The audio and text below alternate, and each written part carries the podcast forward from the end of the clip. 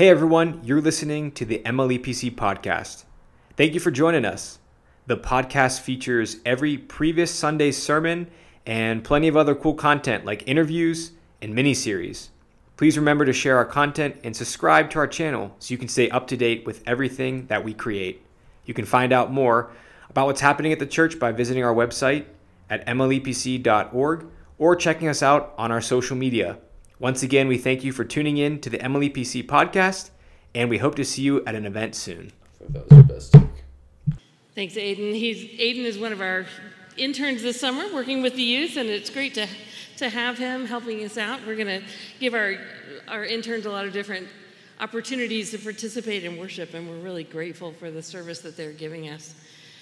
As we continue our sermon series, we just started last week on soul care. For those of you who missed last week, we're, we're looking at Jesus as our, our model, as our example for how to live and how to draw closer to the Father.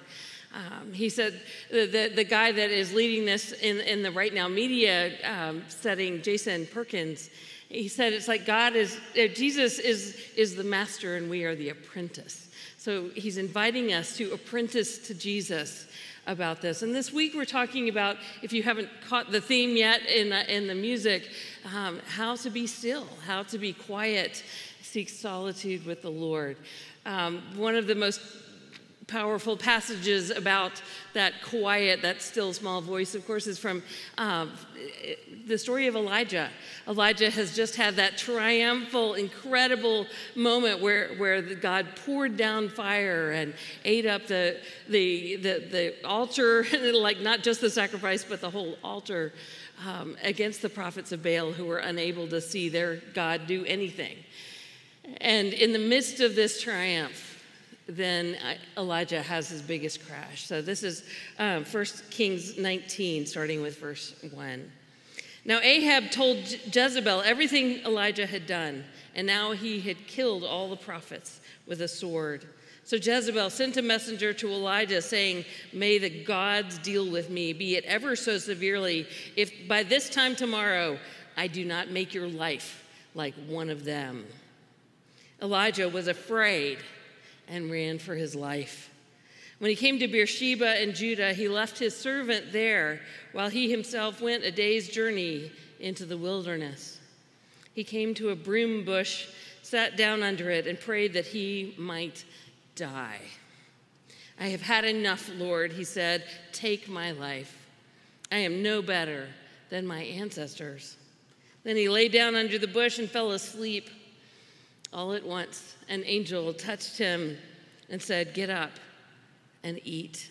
He looked around, and there by his head was some bread baked over hot coals and a jar of water. He ate and drank and then lay down again. The angel of the Lord came back a second time and touched him and said, Get up and eat, for the journey is too much for you. So he got up and ate and drank.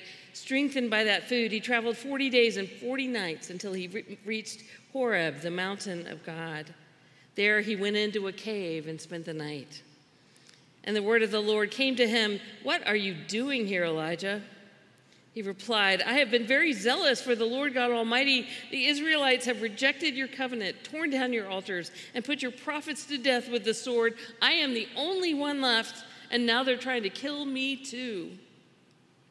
The Lord said, Go out and stand in the mount, on the mountain in the presence of the Lord, for the Lord is about to pass by. Then a great and powerful wind tore the mountains apart and shattered the rocks before the Lord, but the Lord was not in the wind. After the wind, there was an earthquake, but the Lord was not in the earthquake. After the earthquake came a fire, but the Lord was not in the fire. And after the fire came a gentle whisper. When Elijah heard it, he pulled his cloak over his face and went out and stood at the mouth of the cave. Then a voice said to him, What are you doing here, Elijah? This is the word of God for the people of God. Thanks be to God. Silence and solitude is hard. It is something I've struggled with all of my life, but I took great comfort in a story that uh, my former boss in World Vision told me um, there, there's a, a, writer named Henry Nouwen. Some of you may have read his Wounded Healer book, some other books. He's probably one of the most uh, powerful modern writers on what it's like to seek God in contemplative prayer, and silence, and solitude. He, he seems like he knows what he's doing, and every time you read him, you're like, wow, I'll never get there. But a friend of mine, my boss from World Vision, said that uh, he, he worked for a senator, and and Nouwen would use the senator's office as his home base whenever he was in, in Washington. And he said, Nouwen would walk in. You know, you would think somebody would walk in like, all is well. but instead, Nouwen would walk, uh, walk in in just a, whoops, excuse me, I just knocked over my coffee. In my family, we say, well, can't fall any farther. So now, like, it's ironic that I just did that. I, Nouwen would walk over, walk in the room and knock over coffee and knock over interns and plants, and he would just kind of be a mess. His hair would be everywhere, and and, and my friend Tom would, would say, "Peace, brother, peace," and it made me feel so much better that this person who could write such beautiful words about uh, the power of the Holy Spirit and meeting Jesus in quiet and solitude, for him it was a struggle all of his life. Maybe that's one reason why he could write about it so well. He could explain it to people uh, because he knew what it was like to, to, to, to have to, to work at it. People who just naturally do it don't know how to explain it very well because it's never been a struggle for them. They don't necessarily know how to teach it. Nouwen was struggling with that silence, with that quiet, just like Elijah did.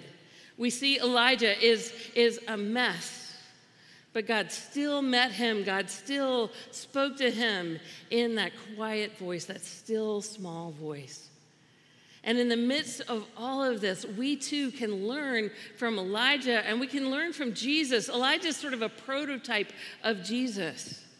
Jesus did many of the same things that Elijah did, but far greater. And Jesus is our master in this process to learn what it's like to seek the face of God. The, Jason Perkins says in his, uh, in his video this week, he says, if you want to live the lessons that Jesus taught, you have to adopt the lifestyle that Jesus lives. So we look at the lifestyle that Jesus had. You see him going to that lonely place, that solitary place, over and over in his ministry to be able to draw the, the, hope and the strength from God, from, from the Father. Every single time he went away, he could not have done his amazing ministry without that. How do we emulate that? We're going to be talking about that today lessons we can learn from Elijah, lessons we can learn from Jesus knowing that this is not about a guilt trip, you should be doing this. It's about an invitation that God wants to spend time with you. God wants to speak to you, not in the whirlwind, not in the earthquake, not in the fire, but in a still small voice. God is saying, Come, come, all you who are weary and heavy laden, and I will give you rest. So let's look at Elijah. He has just come off one of the greatest triumphs in the Old Testament.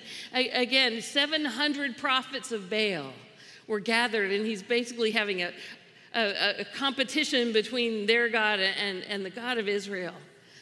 And they pray and they pray and they pray all day, and nothing happens. He, he's like, Well, why don't you shout louder that maybe, maybe your God is asleep? And after a long day, nothing happens. Their sacrifice never catches fire. So Elijah then just kneels down and know, first he like covers his altar with water, and then he kneels down and he prays, and God sends great fire. And, and, consumes not only the, the altar, but all of the water and the other altar as well. And he has this huge triumph showing that the God of Israel is the one true God, not the God uh, uh, of Baal.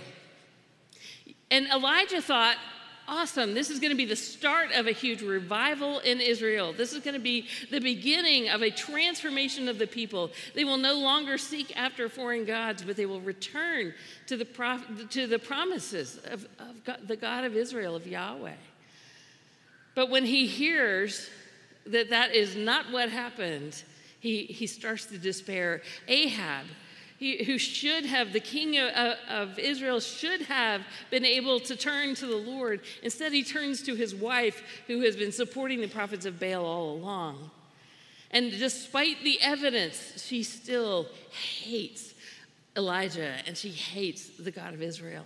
So she sends this message You are going to die just like you just killed the prophets.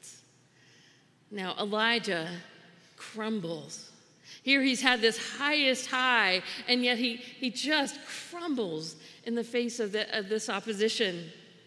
Charles Spurgeon says Elijah failed at the very point at which he was strongest, and that is where most men fail. Isn't that the truth? We have this highest high, we think we're doing great, but all of a sudden something comes in to knock our feet out from under us. But it's amazing that that's exactly where God met him.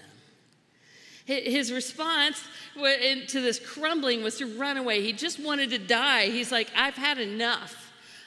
there have been so many times in the last few years that all of us, I think, have come to that moment. I've had enough.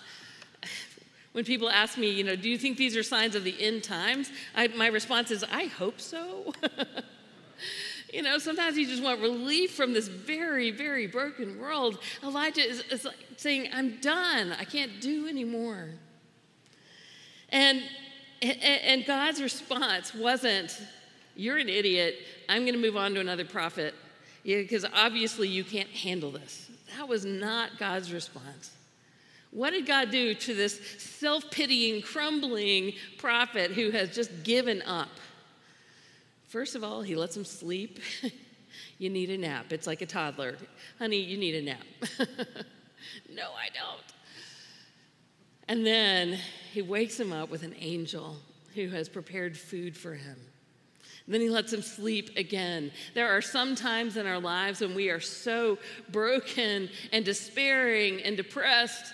And one of the first things we need is physical care, physical tending. Maybe you need a nap. Bob Jameson told the story last time about the silent retreat that he went on, and, and, he said, you know, what he found he was doing half the time was just sleeping. Somebody asked uh, one of the popes one time, you know, every time I go to pray, I, I seem to like drift off to sleep, and the pope said, well, maybe you need a nap.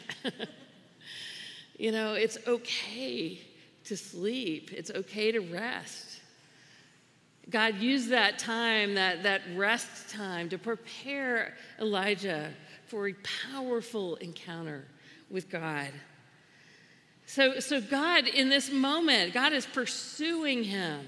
And God wants to set apart a time and a space to meet with Elijah in a very sacred, special place. Horeb was another name for Mount Sinai. Mount Sinai was where Moses met the Lord. He hid in a cave as the Lord passed by. So you see this, this pattern repeating again with Elijah. Elijah has seen the fire of God pour out. He's seen a huge storm come because, at, like after a three-year drought, he prayed for rain, and this huge storm came. Now God repeats those things. He, he has the whirlwind, He has the, the, an earthquake, He has a fire. But God is trying to show Elijah that it's, He is so much bigger than all of these things, all of these tangible things. God wants Elijah to hear His heart. It's not in the whirlwind, it's not in the fire, it's not in the earthquake, it's in the still small voice. And something deep, deep in Elijah's heart hears that. And he recognizes that that is the voice of God. The still small voice. That is what he has been longing for and hoping for to see God at work. The still small voice invites Elijah in, and God says, What are you doing here, Elijah? What do you need? What is, what's your heart longing for? Elijah's still caught up in his self pity. He's still caught up in this, but God leaves room for the lament. Have you ever had one of those moments where you finally have a moment to yourself and all of a sudden you just hit, get hit by a wave of sadness, of grief, of, uh, of lament, of regret? That's what happened to Elijah here. His first response to the Lord wasn't, Whoa, God, you're awesome. His first response was lament. God, look, everything that's happened. Your people have turned away from you. There is nobody left. Elijah knew, Obadiah had told Elijah uh, a few chapters earlier that there were still prophets in Israel that he was hiding. Elijah knew that he was not alone, but in that moment, I am all alone felt like the most true thing he could say. And there are moments like that for all of us. I am all alone. I have nothing left. Take me now. God is, is meeting him and giving him space for lament in this solitude moment. God isn't saying, Get it together, Elijah. He's saying, Elijah, give me your heart. Show me what your heart is. And in the midst of that lament, God promises Elijah a new hope and a new calling. He tells him he won't have to be alone anymore. He will have an apprentice named Elisha. He tells him he has all of these other prophets in line already that worship the Lord. He tells them, All is not lost. I have plans for you. In the midst of that silence, God meets Elijah there and he brings them into a place of healing and restoration. With Jesus Christ, we see this counterpoint to Elijah. Jesus, everybody was still out to kill him. Jesus went in the, into the wilderness, but his attitude was very different from Elijah. He went to the wilderness, yes, to be tempted at the beginning of his ministry, but over and over, he went to the wilderness, to a lonely place, a solitary place, to commune with the Father. He knew that that is where his strength lied. Elijah thought his strength was gone under a broom bush, but Jesus knew his strength would be revived every single time he met with the Father. Elijah had had this huge triumph uh, in front of the prophets of Baal, and he thought that that was the pinnacle of his ministry. Jesus had triumph after triumph, miracle after miracle, but that was not where he gained his strength. He gained his strength from, from, from communing with the Father. Think about how many times he did that. There, there's actually a place in, um, by the Sea of Galilee near the Mount of, of Beatitudes. Larry Seelig, a former pastor here, was telling me the story about finding the place that's, that's called the, the lonely place, the solitary place. Eremos is the, the word in Greek. There's, there's a little grotto, a little cave. Um, that they believe like, it dates back like early attestations in like 100 AD, saying that this is the place where Jesus would come to pray. It's above, it's still seeing all of Galilee, but it's, it's, it's a place where Jesus could, could come and be quiet and commune with the Father. Even to the end of his life, even that last night, the last thing that he does before he's betrayed is to seek the Lord in his solitude, to seek the Lord and not to say, God, I don't want, like, not to say, God, I want to die. He says, Lord, I don't want to die, but your will be done. What a contrast with Elijah. Your will be done. In the midst of that solitude, angels came to minister to him like they had come to minister to Elijah, to help him gain strength to face what he was about to face. That is the invitation that Jesus gave to his disciples come, be with me, sit up with me for a little while, be silent in solitude with me to pray. The disciples, being very human, fell asleep. But God knew that they would learn eventually that that, that, that solitude and that prayer was the place where they would gain their most strength. It is easy to look at Jesus and see, well, you know, of course he's able to do that. You know, he's kind of God. But it's very, very hard for us as humans to emulate that, to, to, to meet with God in that silence, in the midst of all the noise that we have, in the midst of the, the whirlwind and the earthquakes and the fires, literally fires that are filling our air this week. It's hard to stop and to, to hear God's still small voice. Um, Martyn Lloyd-Jones, you may have heard of him as a very famous theologian in the last um, hundred years. He said, if you, if you have never had difficulty in prayer, it is absolutely certain that you have never prayed. Isn't that great? If you've never had difficulty in prayer, I am sure you have never prayed. Difficulty in prayer comes with the desire to pray. Uh, for one thing, the enemy is always trying to distract us in our minds. Oh man, how often have you started to pray and then at the same time started your to do list? Like, you know, God, Father, you are wonderful. Thank you for who you are. I need toilet paper. I need milk. it is so easy to get distracted. We spent um, a session on Tuesday night. I had them reflect and meditate on Psalm 46. And I'm like, okay, guys, I'm going to give you seven minutes to reflect on this. Do you know how many times I checked my watch during those seven minutes? like I even set an alarm on my watch, but I had to keep making sure the time was was passing. And, and all of us, you could t- feel like all of us were like fidgeting during that time. It is hard to do, even seven minutes. It's funny how Jesus would spend all night in solitude with the Father, but here we struggle with just, just a few moments. But in those few moments, when we are able to stop and to listen, it reorients our whole life. Suddenly we realize that we are not the ones in control. There's a news flash for you. We are not the ones who can, can be in charge of everything. God is the one who is in charge. It is a moment to say, Lord, I let go of control. I trust what you are doing. I trust who you are. I trust that your will is good. It is a chance to, to, to realize what it is that we have deep in our hearts, even if it's anger or lament or despair, to be able to lay that out before the Lord, knowing that He is not going to condemn us any more than He condemned Elijah. He is going to meet us there and He's going to speak to us in a still small voice. Sometimes that still small voice is just a sense of God's presence with you. It's just a sense of Him saying, you are my dearly beloved child. Sometimes it is silence and silence and silence, and those days are very hard. When you when you try and you try, oh, that's what I do a lot. I'm like striving to have a close encounter with the Lord. And, and, and, it's like the more I strive, the further away I am from that peace.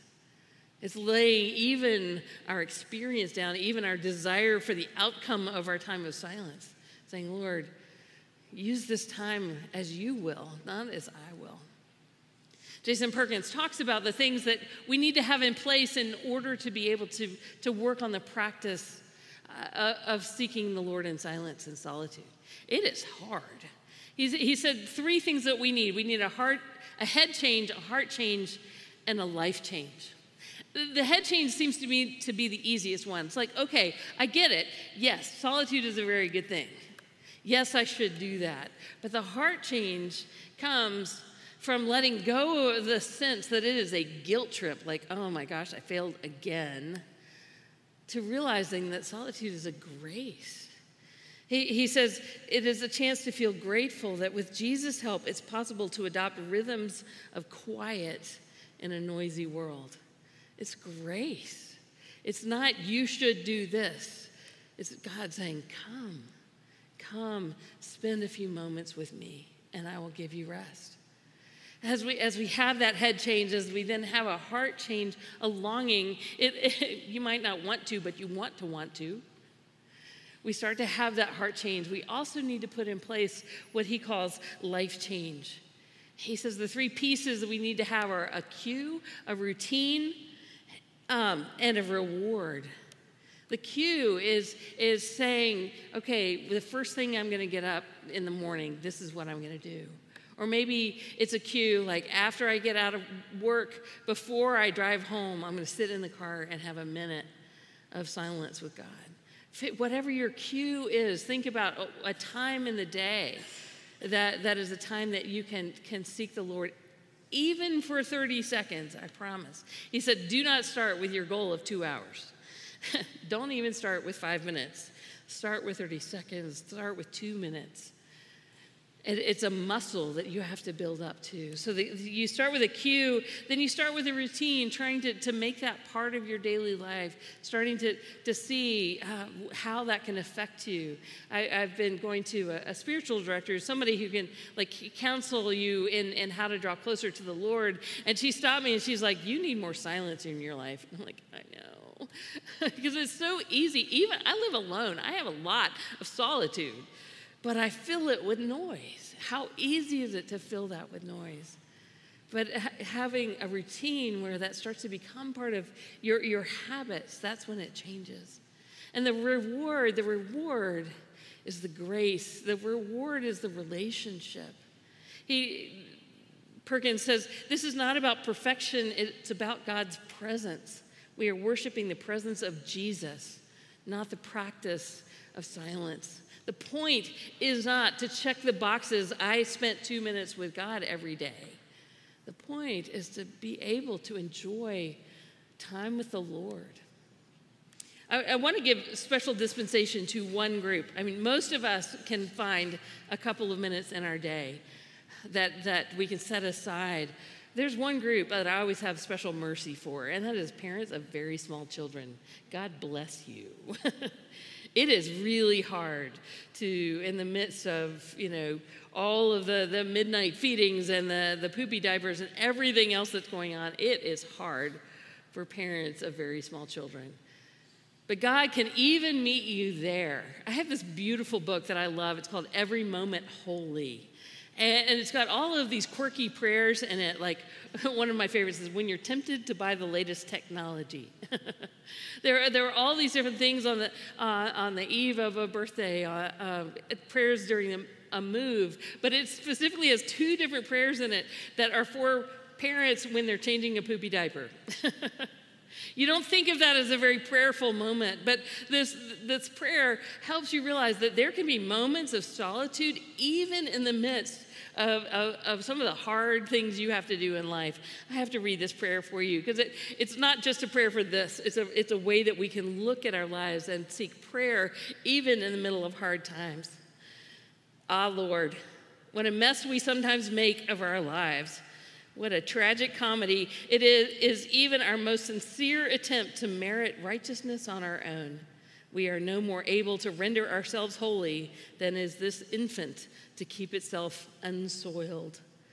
I am as dependent upon your grace and your own righteousness, O Christ, to justify and make me clean, as this little one is dependent upon me to wash the residue of filth from its skin, wrapping it again in soft and freshly laundered garments.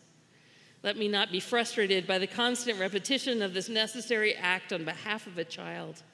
Rather, let the daily doing of this be a reminder to me of the constant cleansing and covering of my own sin, that I, helpless as this babe, and more often in need, enjoy in the active mercies of Christ.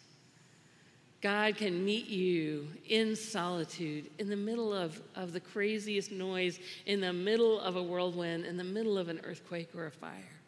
God longs to spend these sacred moments with you, and He's inviting you to come in.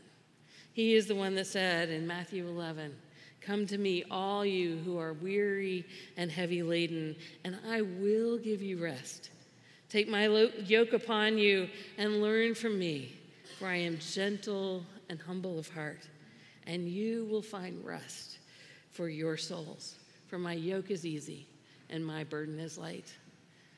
Jesus calls us, Come, spend time with me, and find my love and my grace for you. Let's pray together. Holy God, we do thank you and we praise you for your incredible invitation. You are not just a God up there, you are a God who came to earth to, to be able to interact with human beings like us, to breathe our air, to walk our dirt, and to invite us into relationship with God. It is through your death and resurrection that you made it possible for that wall to be torn down between us and God so that we once again can walk with Him and talk with Him. Lord, forgive us for all the ways that we have placed a wall in between you and me and ourselves. All the ways we have put noise in the place of that still small voice, all the ways that we have, have, have tried to stay busy so that we don't have to pay attention to the hurt and pain in our own hearts. Lord God, you are able to, to sweep away the earthquake and the whirlwind and the fire, to care for our souls through that still small voice. Oh, Lord, give us ears to hear, a heart that understands. Oh, Lord, draw us to you. Help us to want to want to spend time with you and not just, just feel like it's impossible. Help us overcome those barriers to even spend a few moments close to you in your presence.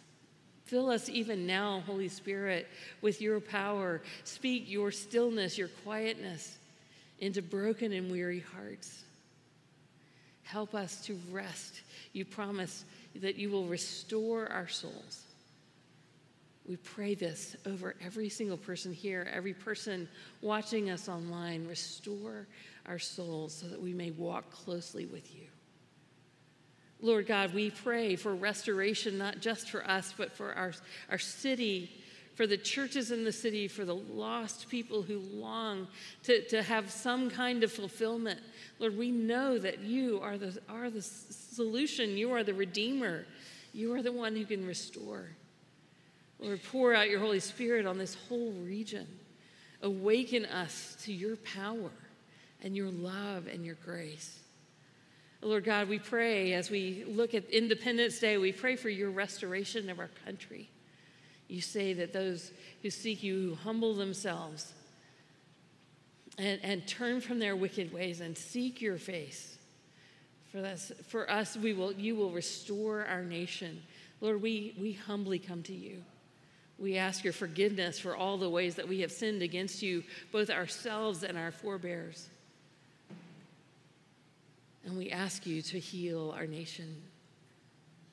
Lord, restore relationships between brothers and sisters, and between parents and kids, between neighbors, between classes and races, and, and all kinds of different backgrounds. Lord, help us to be one in you, that every tribe and tongue and nation would be able to praise you. You, the one who is holy, holy, holy our Lord God Almighty. Lord God, we, we thank you that you have called us your dearly beloved children, and we ask that you would open our ears to hear your love for us as we gather before you. And we pray, as Jesus taught us to pray, Our Father, who art in heaven, hallowed be thy name. Thy kingdom come, thy will be done on earth as it is in heaven. Give us this day our daily bread and forgive us our debts, as we forgive our debtors. And lead us not into temptation, but deliver us from evil. For thine is the kingdom and the power, glory forever. Amen. Brothers and sisters, please rise now as we affirm our faith in Christ through the Apostles' Creed. I believe in God the Father Almighty, maker of heaven and earth and in Jesus Christ, his only Son, our Lord, who was conceived by the Holy Spirit, born of the Virgin Mary, suffered under Pontius Pilate, was crucified, dead, and buried. He descended into hell. The third day he rose again from the dead. He ascended into heaven and sits on the right hand of God the Father Almighty. From there he shall come to judge the living and the dead. I believe in the Holy Spirit, the Holy Catholic Church, the communion of saints, the forgiveness of sins, the resurrection of the body, and the life everlasting. Amen. Hi, this is Pastor Carolyn. Thanks so much for joining us today. If you'd like to find out more about our church, you can check out our website at mlepc.org and be sure to subscribe so you don't miss a podcast. Have a blessed day.